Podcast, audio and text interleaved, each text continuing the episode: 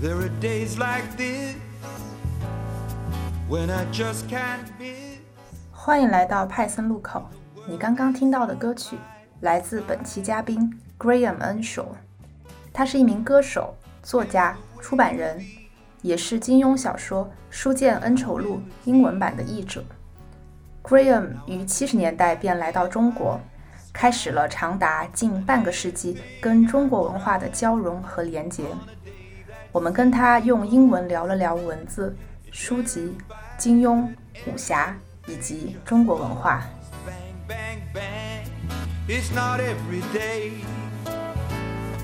That I feel this way.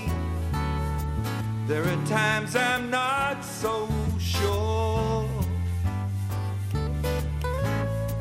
But I do persist. Cause I'm an optimist. I know there'll always be a cure. You can't call me insecure. I always do suppose Hello, everyone. Uh, my name is Arthur. I'm the co founder and host of Passionator Podcast. Hi, I'm Coco. And today it's a great pleasure to have uh, Graham.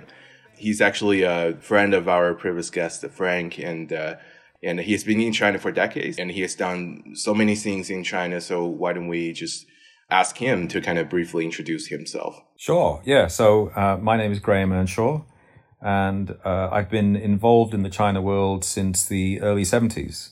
It's been a life changing experience, uh, truly an honor to, uh, to be able to be a witness, a bystander uh, to all of the changes in China over the last nearly 50 years. And uh, the changes continue and the, the adventure continues. Uh, I, as you say, I've done quite a number of things over all of these years, and I'd be uh, delighted to discuss some of them with you if you'd like to. Great, yeah. So why don't we uh, kind of start from because like you've been in China for a really long time, and, and why don't we just kind of start? When did you first get to China? I went to Hong Kong in 1973 and learned to speak Cantonese, learned to taught myself to read Chinese. And really, uh, my love of the Chinese written language is at the heart of so much of what I've done uh, over these last few decades. The Chinese written language is the only language in the world, written language in the world, which is not phonetic. And uh, that provides, I, I think, one of the, the special, unique elements of Chinese culture and uh, assists in all, in, in all sorts of ways in terms of the uh, communication and the nature of the of the written language and of, of literature and all sorts of things are impacted by the fact that it is not phonetic. The one thing that has bound China together for all of these hundreds, uh, indeed thousands of years, is the is the written language, in spite of the fact that the characters are pronounced in different ways in different parts of the country. Uh, the pronunciation is to uh, a large extent irrelevant and that is the genius of Chinese characters. And so then I uh, I worked in Hong Kong as a journalist, and journalism was for many years uh, the uh, the heart of, of what I uh, what I've done. I worked on the South China Morning Post, and I worked for Reuters. I was the Asian editor for Reuters for a number of years. Worked on uh, a number of other journalistic ventures over the years. Journalism is a, a wonderful profession because it gives you the opportunity to go to all sorts of places and ask all sorts of questions. Um, it's a great uh, profession for the curious, and I, I think I, I continue to be very curious. But I, I then moved on into business, and uh, I, I, I ran my own small company, did various projects, including publishing books. And Earnshaw Books is one of the, the main things uh, that I do now. And I really enjoy the process of preparing books for publication getting manuscripts ready, talking to authors, and going through that whole process of uh, producing a little artifact, a, a little module of of intelligence, of wisdom, of, uh, of, of a story, a, slice of life. That is a book. Your early career started as a journalist, and you said that it could bring you to a lot of places. You must have resided in a lot of Chinese cities. Sure. Um, yeah. Could you just rate some of them? Or rate some of Yeah, them. yeah. Okay. I've lived in Beijing and Hong uh, and, and and Shanghai, and of course Hong Kong is a part of China now. Uh, how to compare them. Uh, that's a, very sensitive and controversial topic. uh, in terms of uh, uh, Hong Kong and Shanghai, I remember a, a guy named Vincent Lowe. I asked him the question, "How do you compare the two? And he said, "The dragon has two eyes." Ah, just can't compare. and that means almost nothing. Thank you, Vincent. They both ha- have played an extraordinarily important role, of course, in the uh, the development of China as it is today. And Beijing is always there as the as the capital, the, the bureaucratic heart of the empire. Um, from a weather perspective, I uh, I think uh, uh, Shanghai and Hong Kong are better. I like warm weather. I hate cold weather. Um, in terms of uh, food, well, they all have uh, they all have pretty good food, and I like Japanese food better than anything. And the Japanese restaurants in all three are fantastic. So there we are. That's equal. So I guess um, uh, you mentioned that you, you, were the journalist at SCMP and then Reuters, and then um, you, you were also um, doing like a publishing books. Um, I, I'm just wondering, like, uh, you know, after um, doing all these different kind of professions in different uh, areas, and then and then you, you were like traveling from Hong Kong to mainland China. What's the like? What what what did you enjoy the most, or do you think there's any kind of some kind of overlap between those things? Like, there's something like common, you know, that that, actually. Uh, something like you always enjoy, but just kind of in different professions. Is, is that Chinese language or something else? Well, for me, the, the first and most important thing was that it was different. I was born in England, and my basic culture is English. And so uh, there's a Cantonese phrase, if I may use it here, which is "bunde geng la." It means "bandi jiang bu la." That is uh, that the uh, The grass is always greener on the other side of the hill. And there are people in the world who feel really comfortable uh, uh, growing up and uh, remaining their entire lives exactly, you know, within within spitting distance of where they were born. And then there are people who, uh, you know, who who who yearn to see something else. And so for me, China and uh, Chinese, you know, I don't understand. I, I, I've I've spent all of this time uh, in the China world, but I I know that that China and uh, Chinese and Chinese culture is always ultimately a mystery. It's a mystery wrapped in a riddle, um, tucked inside of enigma, and that's true. And and so because I don't fully understand it and will never fully understand it, it remains um, endlessly enticing and interesting to me. And and so what is it about Chinese culture? What is uh, uh, first of all, there's the depth uh, there is the you know the the, the thousands, the three thousand years or five thousand years of continuous history. Um, also, the uh, the extraordinariness of the of, of Chinese history over the past couple of hundred years in terms of the the interactions with the rest of the world uh, and and how that came about and what it signified and what came about as a result of those interactions between China and the rest of the world. Uh, again endlessly fascinating and there's all sorts of ways of looking at it and uh, I have become addicted to uh, uh, to particularly to the history of it all. And that is uh, one of the things that has uh, informed Earnshaw books and the books that we've published over the past 15 16 years. That is explorations of the way in which China and the rest of the world um, have interacted. And um, and and trying to uh, it sounds a bit high minded, but trying to um, increase uh, an understanding of uh, uh, a more nuanced understanding of what China is all about. Actually, when we were talking to you know Frank last time, uh, he mentioned that so it's really important to Yeah. both like speak and also read Chinese.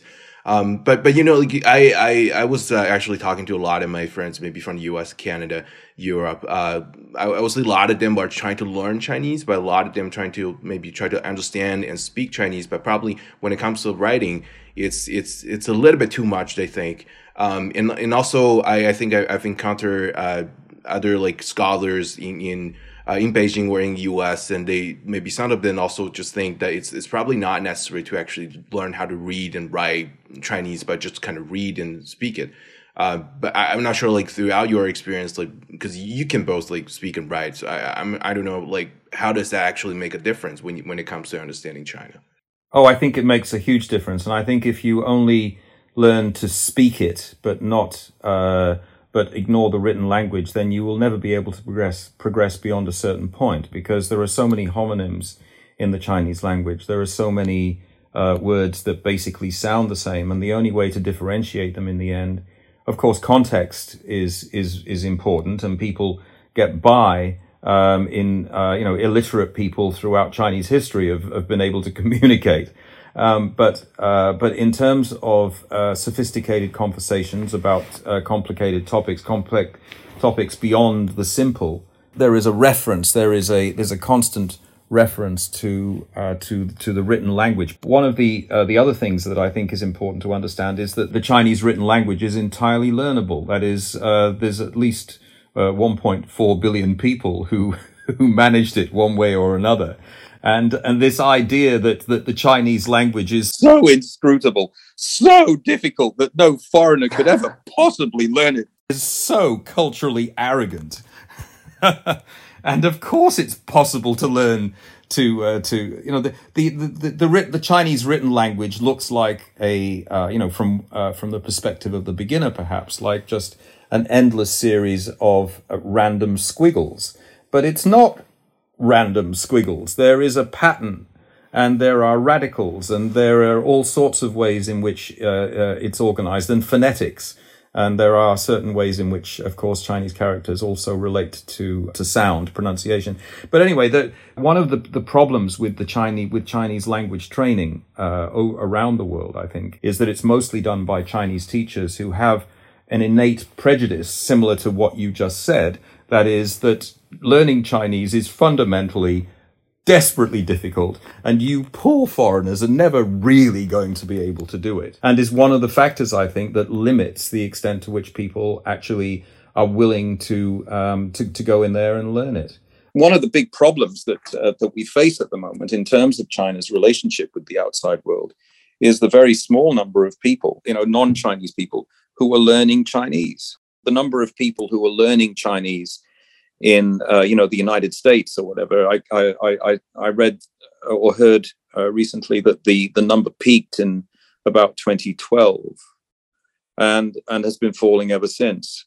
And many of the the people who are uh, you know who are enrolled in classes for Chinese language in both high schools and in universities are in fact Chinese people themselves and are just doing the courses in order to get an easy an easy few marks. Yeah, that's uh, that's definitely true.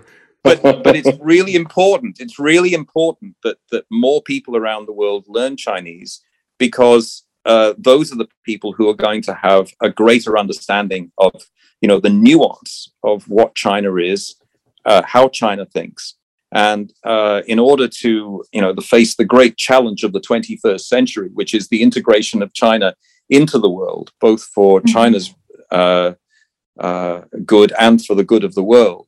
Um, we can't do this just on the basis of English. It's got to be done uh, with uh, with uh, Chinese people learning English, which they do, and uh, the world learning Chinese to some extent. You know, to to a much greater extent than than is currently the case. Um, I noticed that there are people who are very good at spoken Chinese, but not many can manage to write in Chinese very well. But you're certainly an exception. So, was there a point when you realized that well i i finally found the beauty or um, the pattern of written chinese? Oh i found uh, it the first day.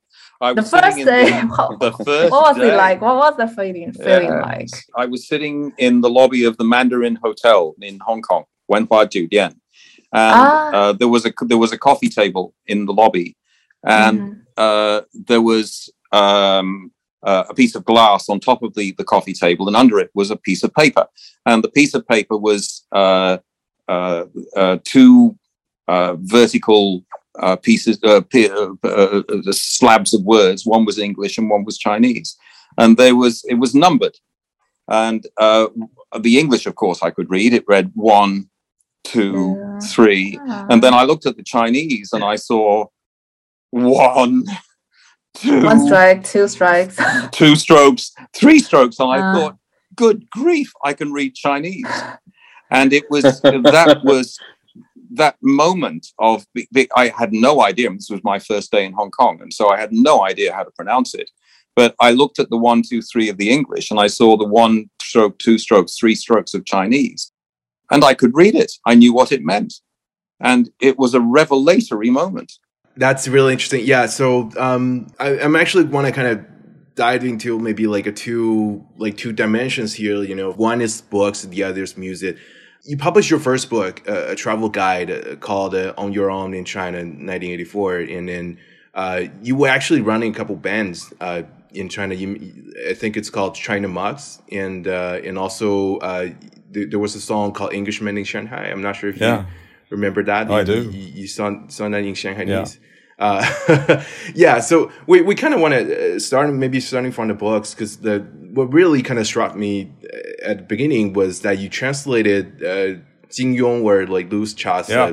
uh, uh, book and sword. And, and, and to me, that was, cause like personally, I haven't even read it. Uh, but, but I definitely, cause like Jin Yong is like a, such a famous, uh, uh, you know, uh, writer of Chinese, like a wuxia normal, no, uh, novels. And also, uh, wuxia world has, seems has been kind of getting more popular overseas because I've seen this, uh, like a, a forearm or something discussing wuxia in English. So I, I guess I'm just kind of curious, like, how did you, like, how, how did, how did this translation start? And maybe, how did you understand that this, this world created by Jin Yong? Like, do you think this is, is, is it some kind of reflection of, you know, Chinese society or it just completely, you know, uh, imagination created by, by him? Uh, well, Jin Yong, uh, Louis Cha is uh, the most published author in the world and also the most pirated author in the world. And uh, not so much for your generation, Arthur, Arthur but for your, your parents' generation. Uh, the fact that I translated one of his books, um, the fact that I knew him uh, very well in the in the late seventies and early eighties, um, it was a, a matter of, of huge kudos. Plus, my Chinese name uh, was chosen for me by uh, by Jin Yong. That is major street cred for your parents, but for for your generation, uh, you guys, uh, most most of your generation are not reading novels in the way that your parents did, because there are video games and uh, WeChat moments and all sorts of other things to distract you. Um, but the, uh, the, the, the, the Jin Yong novels were, uh, were just overwhelming in terms of their, their, their cultural impact. Uh, first on Hong Kong and Taiwan, but, but, uh, but after that on the mainland. And, uh, in, you know, from the seventies, uh, there were pirated copies circulating, uh, in China. And, uh, they became the, uh, the, the, the, the grist of the, of the mill. That is the, the, uh, the, the, the heart of the creativity, so called of endless movies and TV dramas and and endless other spin-offs as well. Because the world that he created was basically the, the, the combination of the Lord of the Rings and Harry Potter and uh, Grimm's fairy tales and everything else, all of the you know the, the richness of Western literature um, in one. Because while there is an enormous amount of writing from the past in China, there are very few uh, fictional works which are on that are on that level. You know, for reasons that relate to the way in which Chinese culture and Chinese society was organized for all those years, and all of those really smart people. Uh, the the women, of course, were not allowed to write, and the and the men uh, spent all of their time just memorizing and re- regurgitating Confucian the, the Confucian analects, and there was no time left for writing.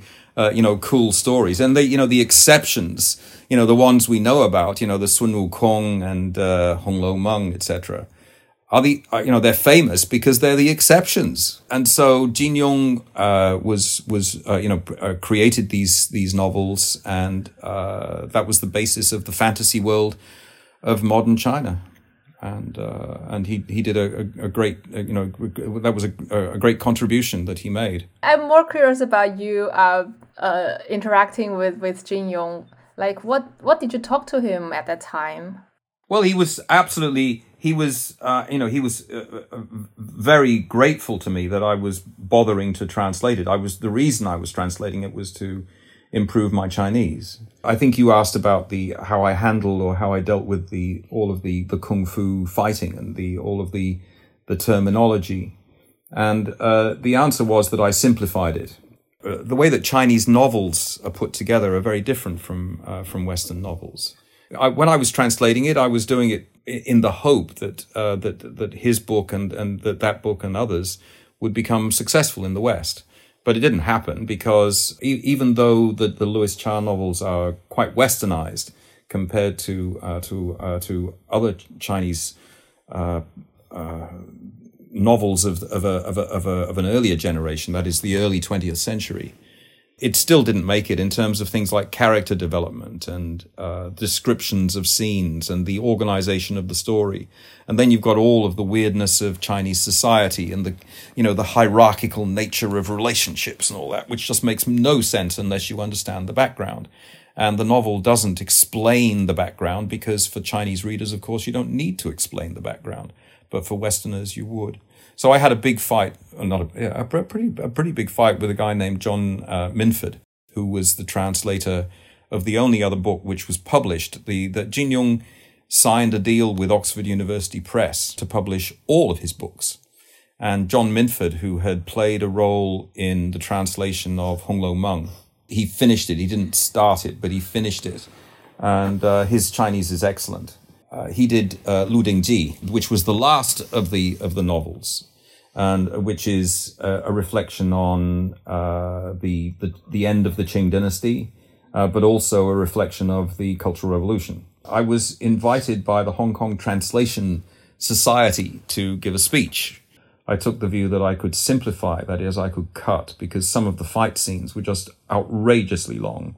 And some of the things, some of the elements of the story, there were there were lots of subplots which were included simply to fill up space in the, the Mingbao newspaper. So I felt I could cut.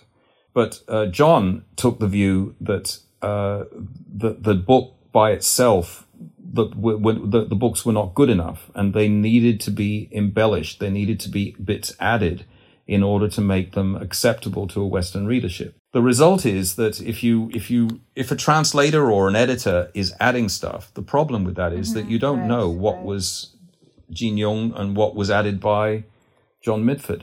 And so I, I felt my my my approach was was better. And anyway, he he attended this this event at the Hong Kong Translation Society, of which I have a a recording. We argued it. We argued it out. It was fantastic. In terms of names, giving names, um, I know that Jin Yong is an expert in naming his characters. Oh yeah. I like many of his characters' names, like Huo Qingtong from uh, Shu Jian En Shou Lu. Sure.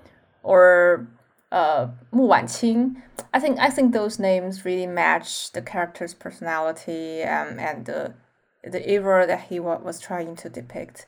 Mm, we know that Graham, your Chinese name is Yan Ge Wen, right? That's right. Uh, Yan is um. Well, the yen comes from Cantonese, so Ngan is a, a character. Uh, I mean, it means sort of uh, noonish. Ngan Zhao in Cantonese means noon, and uh, An is quite close to the first syllable of my surname, which is Earnshaw. Uh, my Cantonese teacher chose the the character An, and uh, the the Gerwen was chosen by Jin Yong.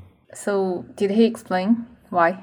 Well, uh, uh, uh, no, but uh, but ger could mean something like structure, and uh, and uh, when means words, of course, and so us taking a structured approach to writing, and I think that that's perfectly appropriate. Our listeners might not know that um, Graham is not only a journalist and publisher and author, but also he's a musician. you can find his album on Spotify. I, I listened to that uh, the other day.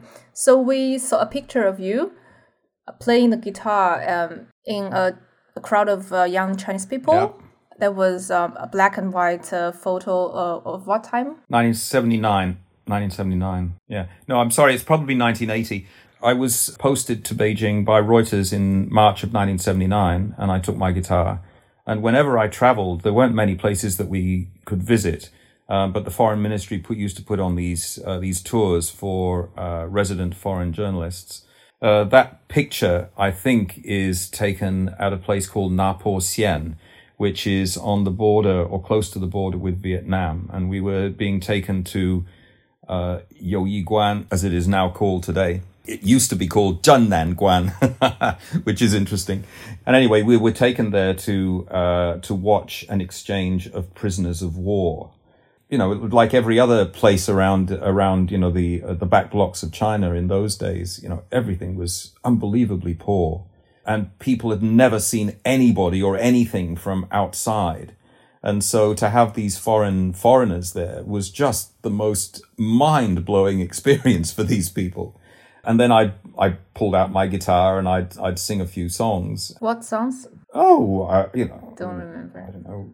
But just Rolling Western Stones music. Ah, yeah, yeah, music. Western, of course, Western music. Yes, of course, Western music, and it's still true today. Me singing Chinese songs, uh, it, it's very difficult for Chinese people to get beyond the fact that wow, Lao Wai Chang Zhongwen.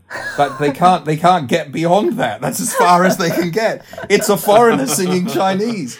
They can't they just they cannot transcend this fundamental point. And so I find it much more interesting, even today, to sing in in English uh, when I have the opportunity to sing to Chinese people because the uh, you know music is a, a magic form of communication because you can understand, you can gain an understanding of what the singer is saying or, or thinking um, simply from the music itself. You do not have to understand the, the words, the lyrics, in order to be able to be moved by music. And of course, they said, sing a Chinese song. And so I sing Wo Yuan Yi by Wang Fei just to show that I can. So back into the 1980 sort of photo that you yes. were standing in front of a crowd uh, in Nan Nanpoxian.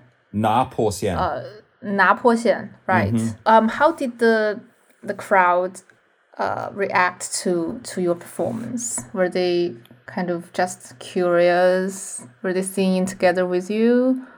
Oh, not singing together, but they were just just dumbfounded because they'd never heard anything like this before. You know, it's it's like it's like aliens landing uh, on on the Earth. Um, uh, it, it, that that's the extent to which these places were isolated um, in those days. Not anymore. Um, I, I guess I, I kind of want to uh, jump in here and also maybe kind of relate this to this picture to the our previous discussion about um, traditional culture because you mentioned that. So the the Jin Yong's book was actually circulating in mainland um, like before it, it got really popular and it, after it become like like TV dramas and maybe my generation watched it after. Um, so I was wondering when when you were standing there, or when you were like a, traveling in China back in the eighties, and then when when you see maybe people's reaction to Western culture and also uh, your understanding about like circulation of traditional like uh, those kind of wuxianuomo in, in, in China, um, and then compared to today, like you know maybe I I would say in the past ten years there was a rise of revival of so-called traditional culture with the Hanfu and uh, um, and and people started kind of getting more interested in traditional culture, but in a very different way. Become it, it sort of become more a part of the uh, fashion. Uh, you know, right now. Uh, did you see this coming back then, or or do you think this is something that you know over the time because like you, you've experienced China before us during that period? Like, do you do you think this is something like a natural evolution, or or you didn't see this coming before? Oh, I, I think it was something that we all hoped for, and uh, it's wonderful to see it. It would be great if it was um, encouraged in a way that didn't make it so superficial. The the things that I think uh, are of, of most value that China can contribute are Confucianism and Taoism. That is the basic philosophies of China that underlie Chinese culture and society today. Uh, if, and e- even for the kids, you know, for the Gen Z kids, they're not aware of it, but but their lives and their personalities, the way in which they interact with their with, with everyone around them, is to uh, to a very large extent still influenced by these these fundamental concepts of, uh, of of of Chinese culture and philosophy. The Chinese stuff basically developed independently in isolation And so the, this is from the perspective of the rest of the world. These ideas are are very fresh, and the, the Western the Western world the, the, the world today, the framework of the world today, runs on the basis of uh, basically Western concepts, and Western concepts come down to ideas that come out of ancient Greece and the Catholic Church and the British Parliament and the American uh, Declaration of Independence and it all comes down to the word equality, I think. All equal before God, all equal before the law. Whereas it makes no sense in China. In China, everything, you know, the, the core word is hierarchy. Uh, there is a, a strong belief or an awareness. The idea of hierarchy is absolutely fundamental to the way that China operates. I say fantasy because the West, of course, I mean, it, everyone is aware, as all human beings are aware, that, that absolute equality is impossible. I am different from you. it's just a, it's just a fact. And so you have in the West, you know, there's in the uh, the the the international consequence of of all of that was the United Nations after World War II, and Iceland and Tonga have a vote each, just like the United States and the United Kingdom. But you also have the Security Council. In other words, you have a hierarchy within the United Nations as well. And so there's an awareness uh, of, of the fact. And, and you have in England, I grew up in England, and uh, the, Eng- the curse of England is the class system, which is, of course, hierarchical. But the, the, the most fundamental element in British life, you know, that you have the, the desire or the belief that we are all equal but class is is the is the most fundamental aspect of British society. It's absolutely contradictory. And so the so Chinese culture um, addresses this question in a much more forthright and uh, transparent way. How you integrate those two concepts, equality and hierarchy, that is the key challenge for the 21st century. And I have no idea how we're going to go, how we're going to manage it. So my last question uh, is just uh, when it comes to like uh, you know the bestsellers of the books, both like English in China and maybe Chinese or English books about China in the West, what what kind of book will probably sell the best about China in the West and then about the West in China and then maybe what does it say about you know this when it comes to like a Chinese understanding of Western culture, like specifically U.S. and, and North American and basically Europe, and and and what does it say about like uh you know what people in the West their views on China? Basically, what's your view about like when when it comes to understanding a, foreign culture, what, what, should we kind of pay attention to these days? Um, well, I'll address it from the perspective of the Western audience reading about China. The most important thing to understand here is that there is uh, only a, a, very shallow understanding of what China is all about. I remember in the early 80s or late 70s, early 80s, we used to say that there's only three things that you can assume that readers will know about China, and that is great, the Great Wall, Chairman Mao, and chopsticks. That's it. Beyond that, you cannot make any assumptions about what people know about China. Now, an enormous amount has changed since then, and uh, China is no longer, uh, you know, a mysterious uh, kingdom on the other side of, of the world. China impacts on everybody's lives every day in all sorts of ways, very intricate, intricate ways, and people are aware of that. And uh, so there is a there's a there's a much greater awareness of China's existence, um, uh, and the uh, the the important thing for uh, for for everybody, in, including the, the the the state publishers, I would say, or the state, is to increase uh, the degree of nuance involved in in the understanding of China, because at the moment uh, the the views tend to be um, uh, you know positive or negative, but but increasingly polarized. And the, the, what's missing is the middle. And the, the fact that it's polarized doesn't mean that it's wrong, because I think there's a lot of of, of right in these cliched polarized opinions but the problem is that they lack the nuance because there is there is there is so much more to be said about all of these opinions and uh, and and and it's and it's books which can provide the extra levels of nuance which can explain uh, what is going on um, to to to increase uh, awareness in a way that is going to allow for both sides, hopefully, to find a way to um, to reach to reach uh, uh you know some sort of uh, agreement uh, and and allow for that for that for that fundamental integration. We need we need a we need a, a worldview that is accepted by all in the same way that there is there's a fundamental worldview which is accepted by I don't know, you know, the, Italy and Japan and uh, and Iceland and and South Africa. Uh, there there there is a sort of a fundamental worldview that is accepted by all these, and we need China to to be a part of that, to to have a worldview which encompasses um, the, the the China aspects. And if there is one, and it and it will not be exactly the same as the Western uh, perspective. It's got to be one which which which which includes elements from the Chinese as well.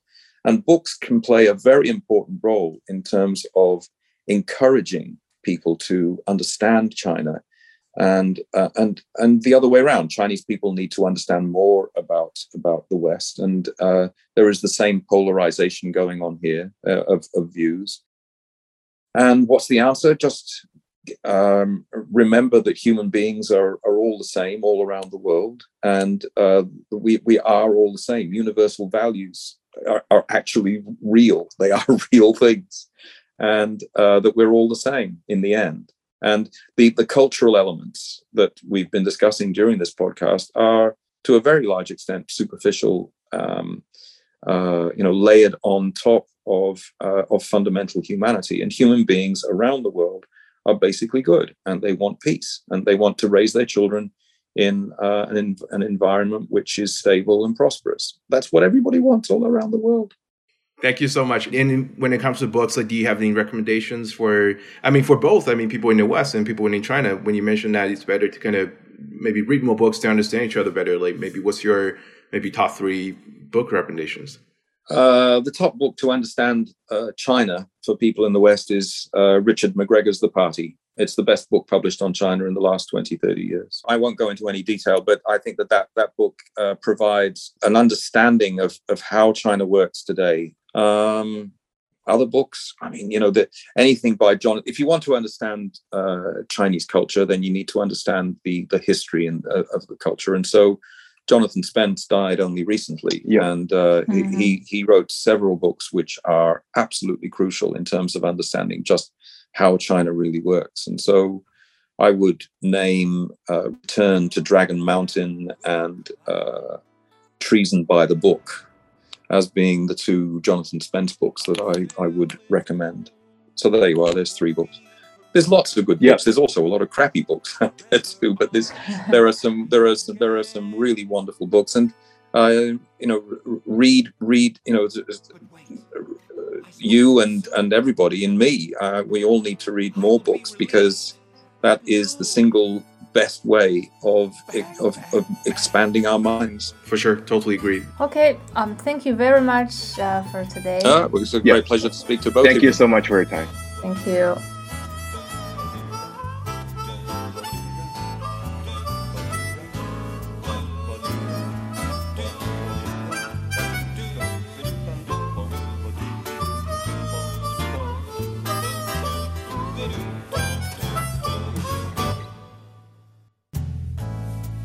I'm a lucky guy.